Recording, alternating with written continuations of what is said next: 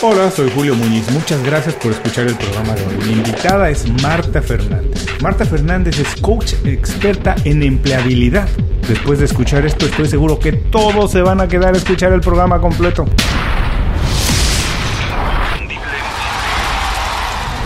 Esto es Inconfundiblemente.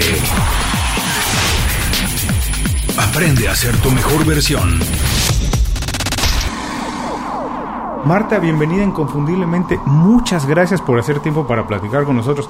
Marta, me imagino que mucha gente te pregunta cuando vas a fiestas, a reuniones, cuando conoces gente nueva, ¿qué hace una coach experta en empleabilidad? Por favor, explícanoslo de la manera más sencilla para que todo el mundo lo entienda. Muchas gracias Julio, muchas gracias a tu audiencia también. Buenas tardes desde, España. Mira, yo cuando la gente me pregunta a qué me dedico, eh, suelo decirles que trabajo con las dos caras de una misma moneda, si quieres verlo así. Yo trabajo sobre todo con profesionales que buscan empleo, normalmente porque están buscando un cambio profesional y por tanto un cambio en sus vidas a mejor, y lo que hago es enseñarles una serie de estrategias que ahora en el siglo XXI también, como me gusta decir, son las que te están dando, las que funcionan para conseguir ese éxito profesional. Me refiero al uso de redes sociales, a cómo posicionarte como experto, a cómo tener un currículum que realmente llame la atención de un reclutador, etcétera. Y por otra parte, como complemento, que creo que es lo que me da el punto diferencial, trabajo con empresas cubriendo puestos de trabajo, es decir, reclutando profesionales precisamente para cubrir esos puestos, ¿no? Entonces tengo esas dos visiones que retroalimentan la una a la otra y por tanto hacen que bueno, que pueda quizá trabajar mejor con estas personas que buscan ese cambio, explicándoles efectivamente lo que de verdad, de verdad quieren las empresas ver de ellos, ¿no? Oye, me imagino entonces que debe ser la más buscada de tu grupo de amigos, la más buscada de tus excompañeros de trabajo, porque alguien que te pueda ayudar hoy en día a encontrar no solo un buen empleo, sino el empleo ideal, el que va de acuerdo a ti, pues tiene muchísimo valor.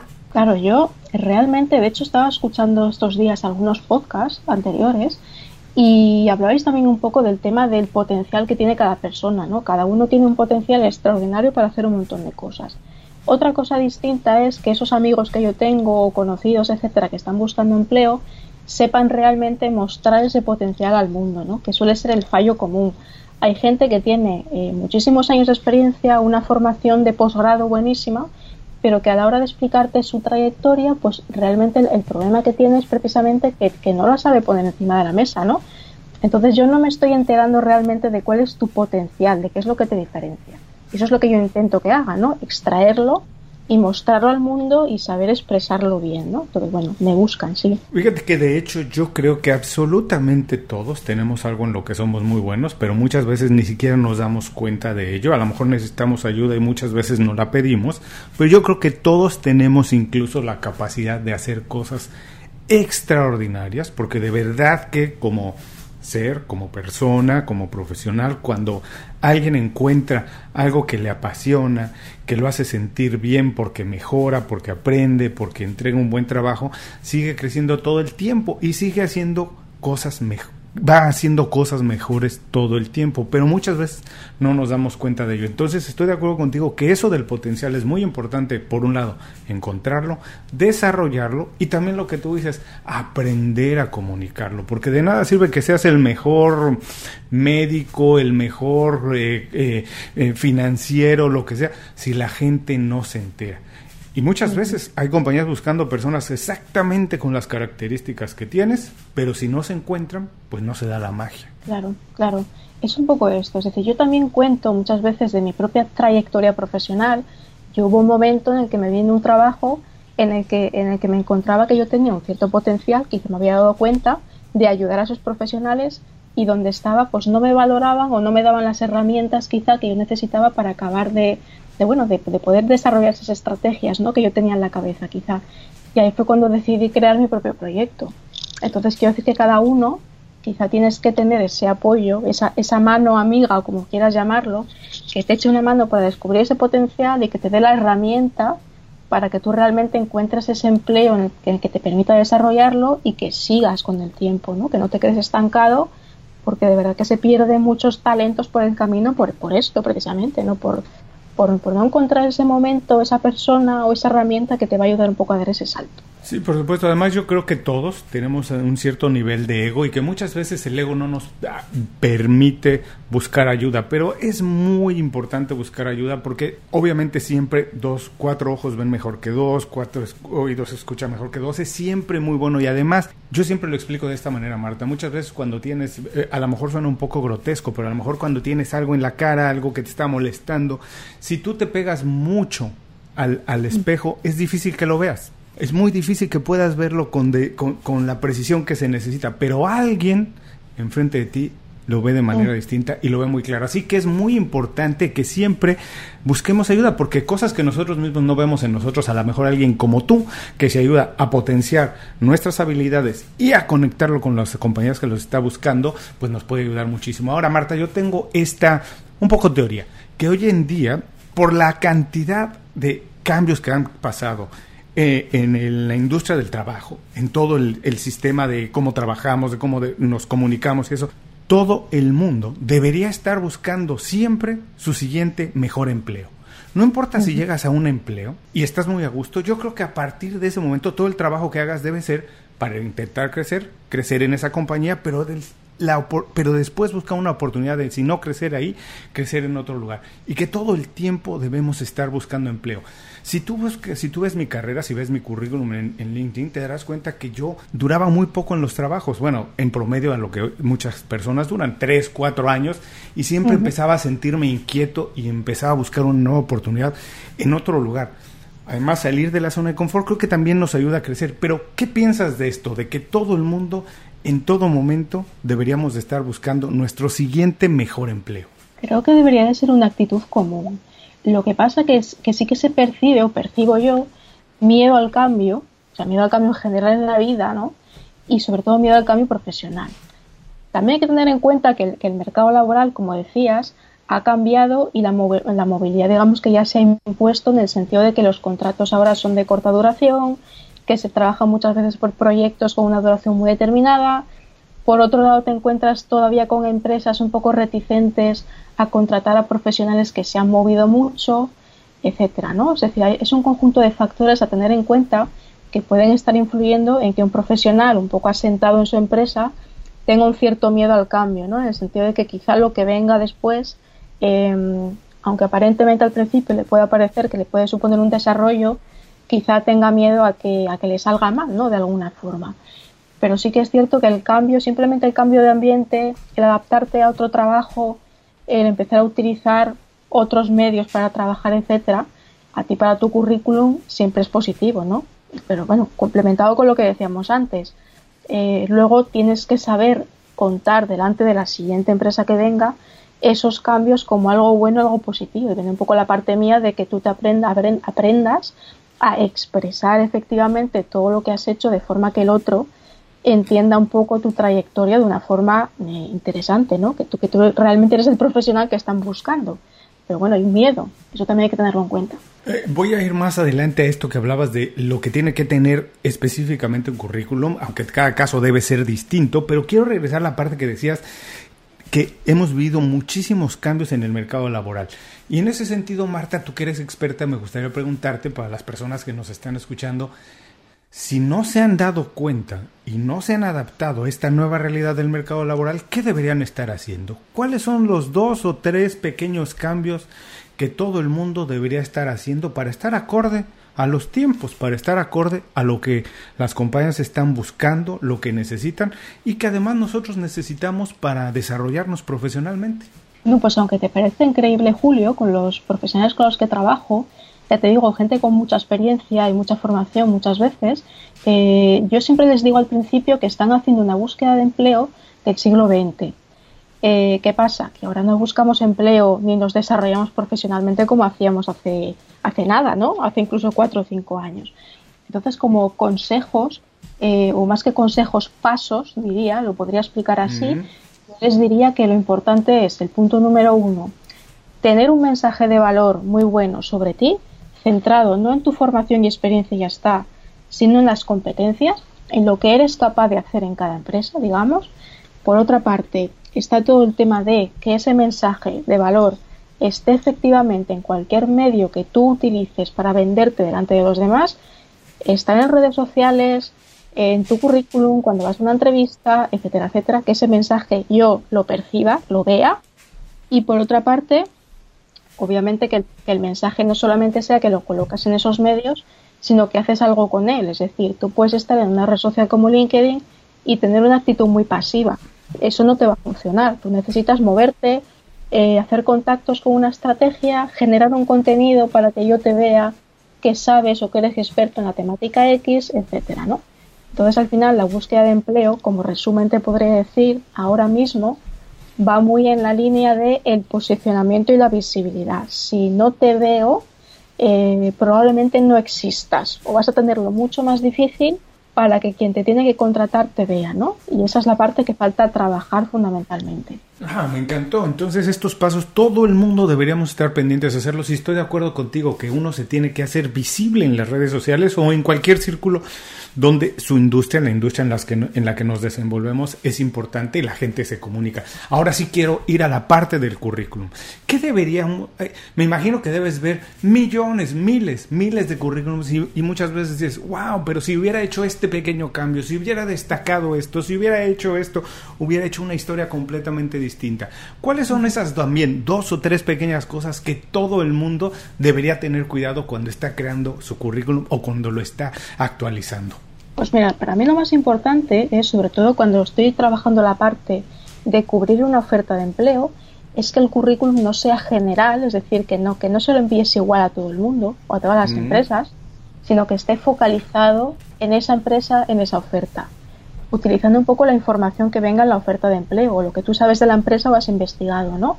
Eh, eso para mí es fundamental, porque hay gente, lo dicho, que tiene una trayectoria muy buena, pero simplemente por ese detalle, porque han enviado una lista de cosas que han hecho sin más, eh, que, tampoco tienen relación directa con lo que pone la oferta, ¿no? sino que son generales de su vida, eh, por ahí no cuadra, no cuadra el currículum con la oferta, con lo cual no les llaman, ¿no? Eso por una parte. Y luego hay otra serie de cositas pequeñas que pueden mejorar mucho un currículum, eh, adaptarlo mucho a, digamos, a tu perfil que sería pues un pequeño apartado introductorio en el que te presentes, que coloques ese mensaje de valor del que hablaba antes, donde tu nombre que tengas un titular profesional, que te presentes como experto en algo, o por ejemplo que haya un apartado de capacidades o competencias, que esto cada vez hablamos más de ello y es tan sencillo como hacer un listado de eh, herramientas informáticas que manejas o capacidades o competencias que tienes eh, respecto al ámbito comercial, por ejemplo, ¿no? Son cambios pequeños, sencillos, pero que a fin de cuentas da mucho resultado frente al currículum de toda la vida, que solamente pone un listado de formaciones y experiencias sin más. Ah, me encantó, buenísimo. Entonces hay que tener mucha atención, hay que poner mucha atención en a quién le vamos a presentar el currículum, hacer trabajo, hacer la tarea por anticipado, ver la compañía qué valores tiene, incluso cómo se desenvuelve, cuáles son sus principales objetivos, su misión, e intentar reflejarlos en, dentro del currículum con lo que nosotros sabemos hacer. Ahora, yo también siempre digo esto, Marta, no sé si estoy, si estás de acuerdo, si compartes esto, pero yo creo que el currículum muchas veces o siempre debería reflejar también resultados, cosas que hemos conseguido, más que cosas que podemos hacer. Creo que es mucho más fácil evaluar a alguien por lo que ha conseguido y que muchas veces no le damos valor porque dicen, ay, no, eso lo hace cualquiera. Bueno, no, pero lo hiciste tú. Entonces creo que también es importante poner cosas que hemos conseguido, resultados que hemos obtenido para otras compañías en las que hemos trabajado, porque eso también le da al empleador, alguien que está buscando algo, la visión de hasta dónde eres capaz de llegar, hasta dónde has podido llegar. Así es. Eh, dentro del currículum, otro cambio pequeño que podemos comentar es eh, en cada experiencia laboral o, junto, si quieres, poner un apartado de logros. Es decir, pues en esta experiencia laboral en concreto, eh, conseguí incrementar el porcentaje de ventas en tal o eh, formé a tantas personas en la temática X, ¿no? Son cosas con números, porcentajes que son tangibles y que al empleador le dan una idea muchísimo más clara de efectivamente tú que has manejado, qué has hecho y qué eres capaz de hacer en mi compañía en este caso, ¿no?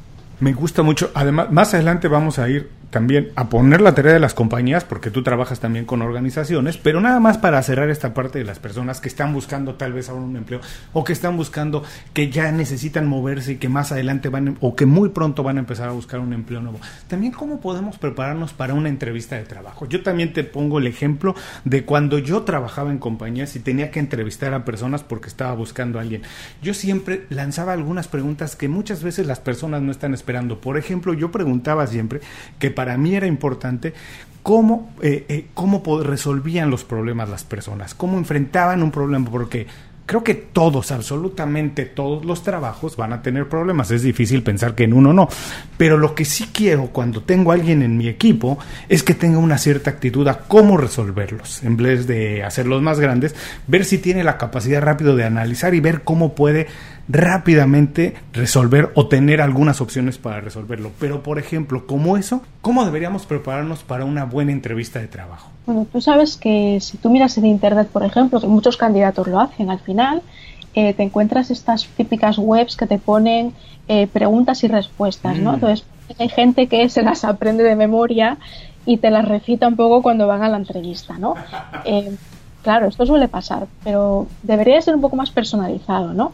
Eh, tomando un poco la base que comentaba antes con el currículum de eh, saber muy bien de qué oferta y de qué empresa estamos hablando, que para preparar esto tienes medios como LinkedIn buenísimos, en los que puedes obtener un montón de información sobre una compañía, incluso empleos anteriores, condiciones, eh, qué empleos trabajan allí, qué comentan, por tanto, valores de la empresa, etcétera, etcétera.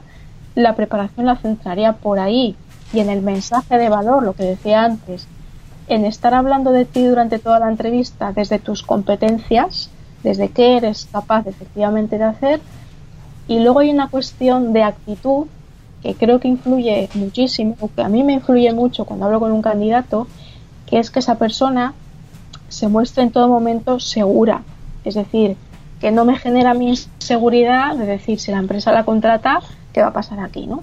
Una persona segura, directa a la hora de contestar, que me contesta lo que le estoy preguntando, que es concreta en sus preguntas, que sabe poner el punto final de cada frase, porque si no lo pones y sigues hablando por nervios, etcétera, sueles acabar diciendo algo que no querías decir, por tanto fuera de tu discurso y un poco también el tema del lenguaje no verbal, ¿no? que también dice mucho y que debe de apoyar la parte, la parte verbal de, de tu discurso, de tu mensaje que te has preparado, ¿no?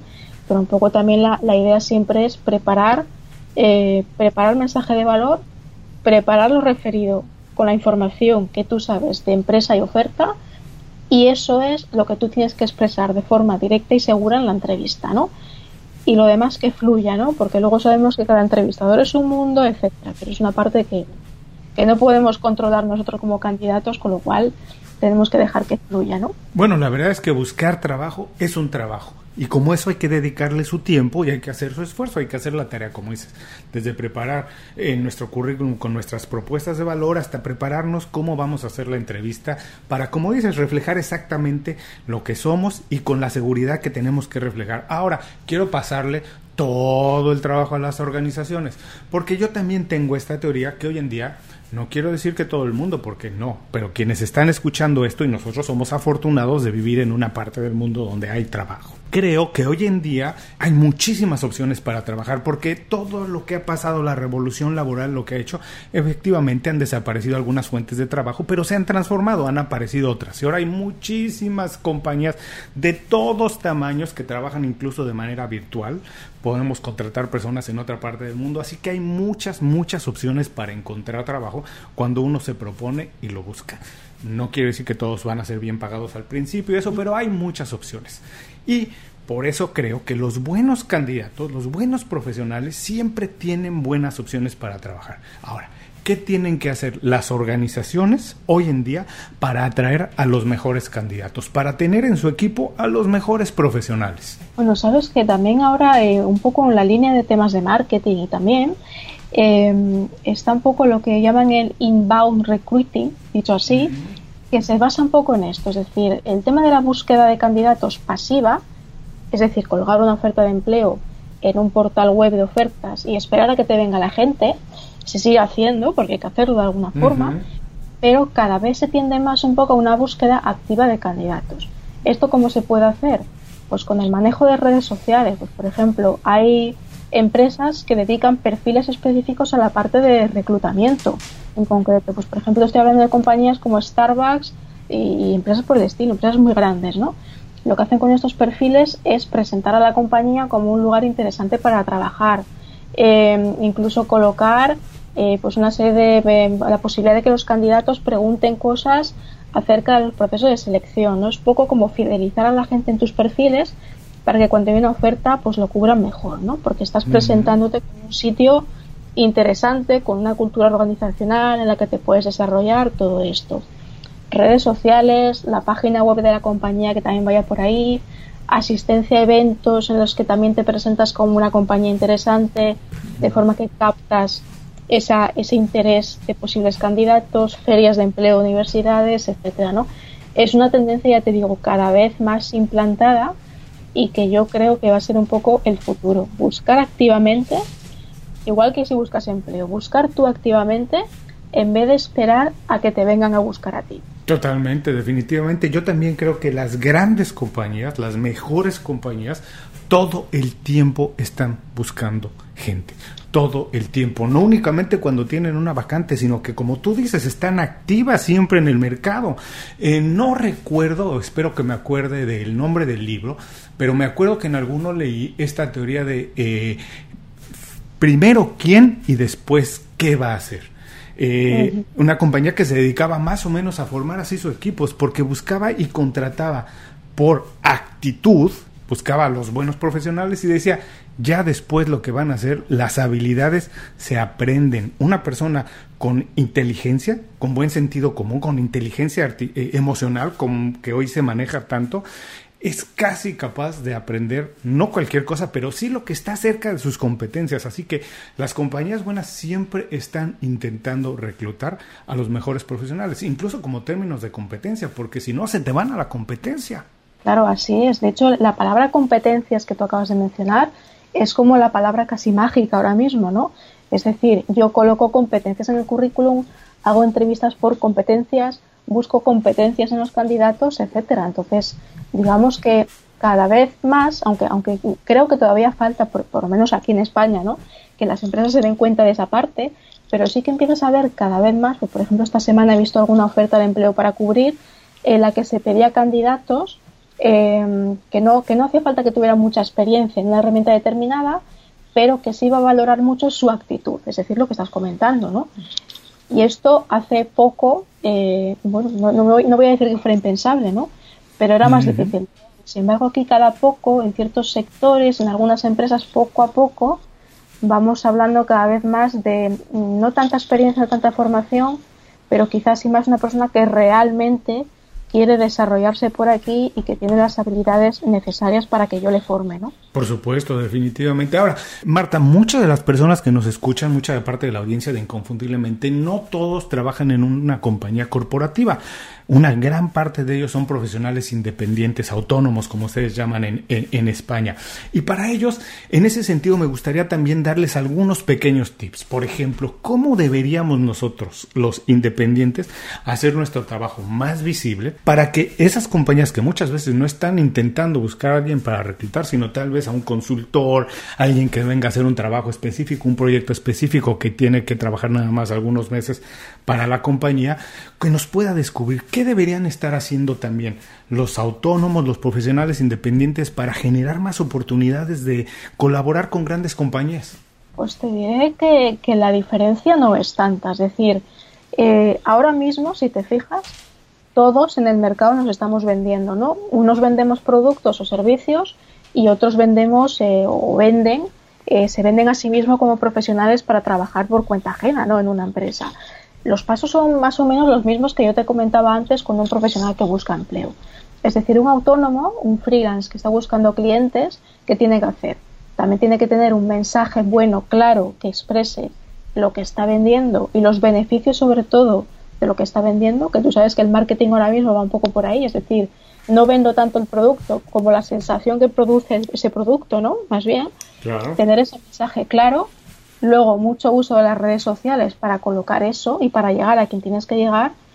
Y por otra parte, por supuesto, la estrategia de contactos, en este caso contactos que serán otras empresas, profesionales que están dentro de empresas, pero con capacidad de contratación de tu servicio, con los que vas a generar una estrategia de poco a poco ir ganándotelos, ¿no? No contarles el primer día con el primer mensaje que estás vendiendo el producto X y que te lo compre, ¿no? Sino que digamos que tienes que eh, desplegar una estrategia de enamoramiento, por decirlo de alguna forma, para que al final sepa cuáles son los beneficios de tu producto y te lo acabe comprando. Y por supuesto la generación de contenido que comentaba antes para profesionales que buscan empleo es un poco también con esta idea. Si tú generas contenido como autónomo, como freelance, que haga que te posiciones como profesional, que te vean como profesional del sector X, el que sea, es mucho más probable que alguien venga a ti y te diga, oye, tú que sabes de esto, eh, puedes hacerme este trabajo, oye, conozco a alguien que le hace falta tal cosa, eh, puedes hacerlo tú, etcétera, ¿no? Entonces, para mí, la base es esa, es mensaje de valor, redes sociales, contactos, contenido. Fíjate, curiosamente, no sé si tú recomiendas esto, pero hoy en día casi todos los profesionales, o por lo menos en, algunos de los mercados, en los Estados Unidos, en países muy desarrollados, la mayoría de los profesionales tienen incluso una página de Internet con sus trabajos que van poniendo ahí parte de lo que han hecho y eso porque es muy fácil eh, eh, de esa manera reclutarlo. Además creo que es hoy en día natural en cuanto alguien recomienda a una persona, te habla de alguien, inmediatamente revisa sus redes sociales y si tiene una página de internet a lo mejor lo hace todavía un poco más visible, lo hace mejor, pero creo que es muy importante. Eh, curiosamente, eh, hoy en día, incluso para buscar cosas como una tintorería, alguien que se cambia de barrio, que tiene que empezar a actualizar desde una tintorería, un dentista nuevo, lo primero que hace es buscar en internet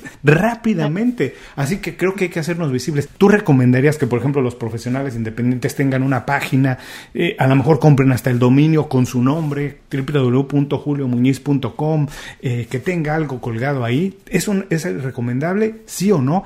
Y si es así, ¿qué dos o tres cosas debería tener mi página de internet? Yo creo que es recomendable, al menos en la mayoría de profesionales, ¿no? Depende mucho a qué te dediques, pero en la mayoría sí. El tema de la página web me parece como una base fundamental. Eh, el nombre de la página, pues que exprese si puede ser un poco a qué te dedicas. Es decir, yo, por ejemplo, en mi página menciono el desarrollo profesional, ¿no?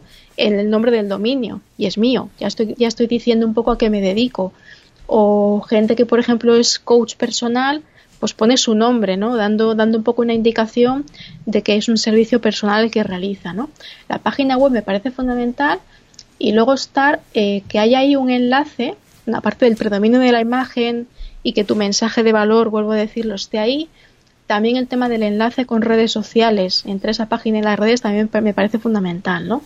Eh, no solamente hablo de LinkedIn, que ya lo he dicho varias veces la importancia que tiene, sino que dependiendo un poco del profesional que sea, hay otras redes sociales súper útiles, ¿no? Pues hay gente que se dedica a la imagen y tiene unos Instagram que tú te metes a buscar, lo encuentras y te llama muchísimo la atención, ¿no? Estás buscando un fotógrafo y ves sus fotos y te engancha por ahí, digamos, ¿no?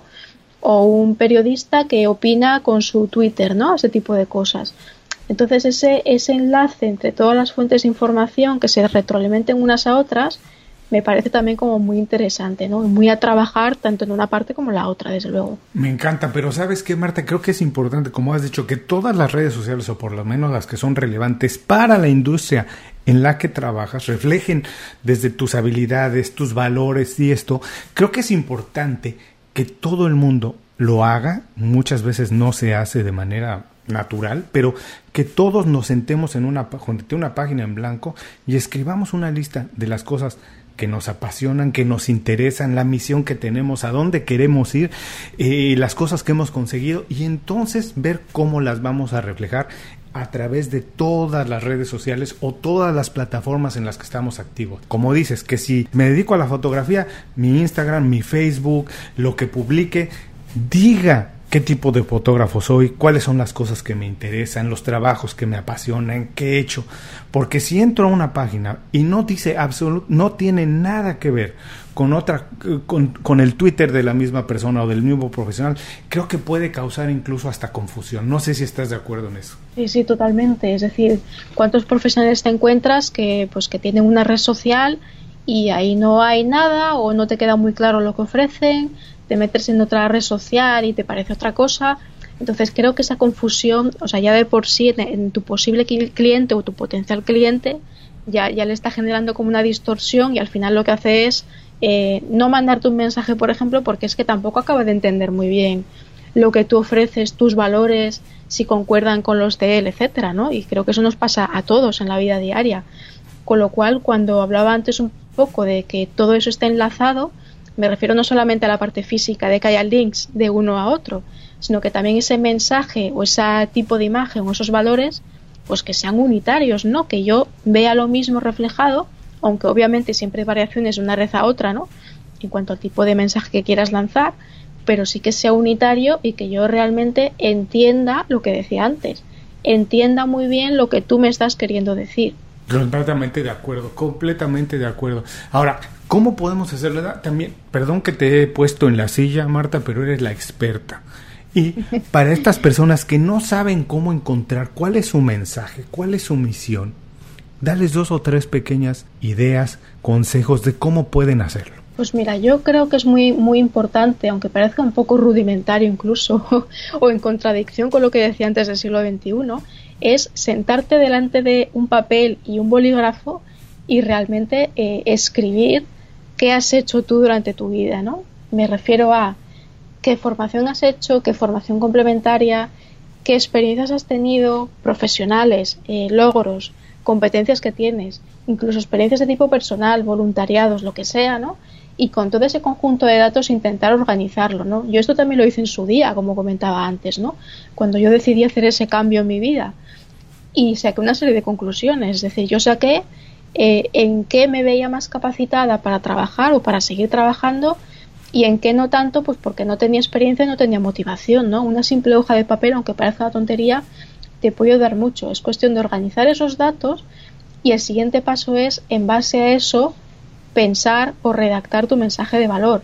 El mensaje de valor está basado fundamentalmente en que tú digas cuáles son tus competencias que tienes respecto a eso, qué te diferencia de otros profesionales a, nivel técnico o a nivel personal o interpersonal y luego cuál es tu objetivo concreto. Objetivo me refiero a tú en qué quieres trabajar, en qué plazo, eh, con qué funciones, dependiendo de quién o a cargo de quién y en qué tipo de empresa, por ejemplo, ¿no? Es una cosa que lleva un tiempo reflexionar y yo lo entiendo porque es normal, pero sin esa base, que es el punto cero, considero que todo lo demás que hemos ido hablando estos minutos es muy difícil de hacer, porque si te pones en una red social a escribir algo y esta parte no la tienes clara, es que vas a perder el tiempo realmente, ¿no? Con lo cual, la base base es tu reflexión sobre todo eso y luego ser capaz de generar desde ahí un mensaje que yo entienda realmente, ¿no? Sobre ti.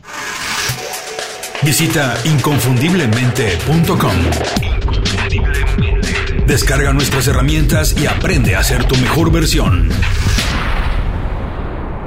Gracias por seguir con nosotros. Estoy platicando con Marta Fernández. Marta, estamos entrando a la última parte de la entrevista. De verdad, muchísimas gracias porque nos has dejado una cantidad de tips impresionantes para todos aquellos que están buscando nuevas oportunidades de empleo o que están buscando cómo contratar a alguien o a los profesionales independientes que quieren generar más oportunidades de trabajo. La verdad es que nos has dejado mucho, mucho conocimiento. En esta última parte, Marta, lo que queremos es compartir secretos, herramientas que te hayan ayudado a ti, que hayas pues, a lo mejor recomendado a algunos de los profesionales con los que has trabajado para encontrar un estilo de vida más, digamos, balanceado, que la gente consiga sus objetivos, pero que también tenga vida. Y estoy seguro que eres experta en esto. Has mencionado durante la entrevista varias veces LinkedIn como una buena red social para hacer una buena red de contactos, pero mi pregunta es, no solamente utilizar LinkedIn, cómo utilizarlo, cuáles son los secretos para desarrollar, crecer una buena red de contactos que nos descubra, con la cual podamos colaborar, nos contrate o nosotros encontrar ahí a nuestro próximo colaborador. Bueno, la verdad es que el uso de LinkedIn implica más cosas de las que parece, ¿no? A, simple vista. Eh, respecto a la parte de contactos que tú que me comentas, la línea es un poco la misma, es decir, yo no puedo hacer contactos eh, y no interactuar con ellos de alguna forma. Es decir, aquí hay varias fases. Primero busco los contactos, luego hago algo con ellos y luego mantengo los contactos, ¿no?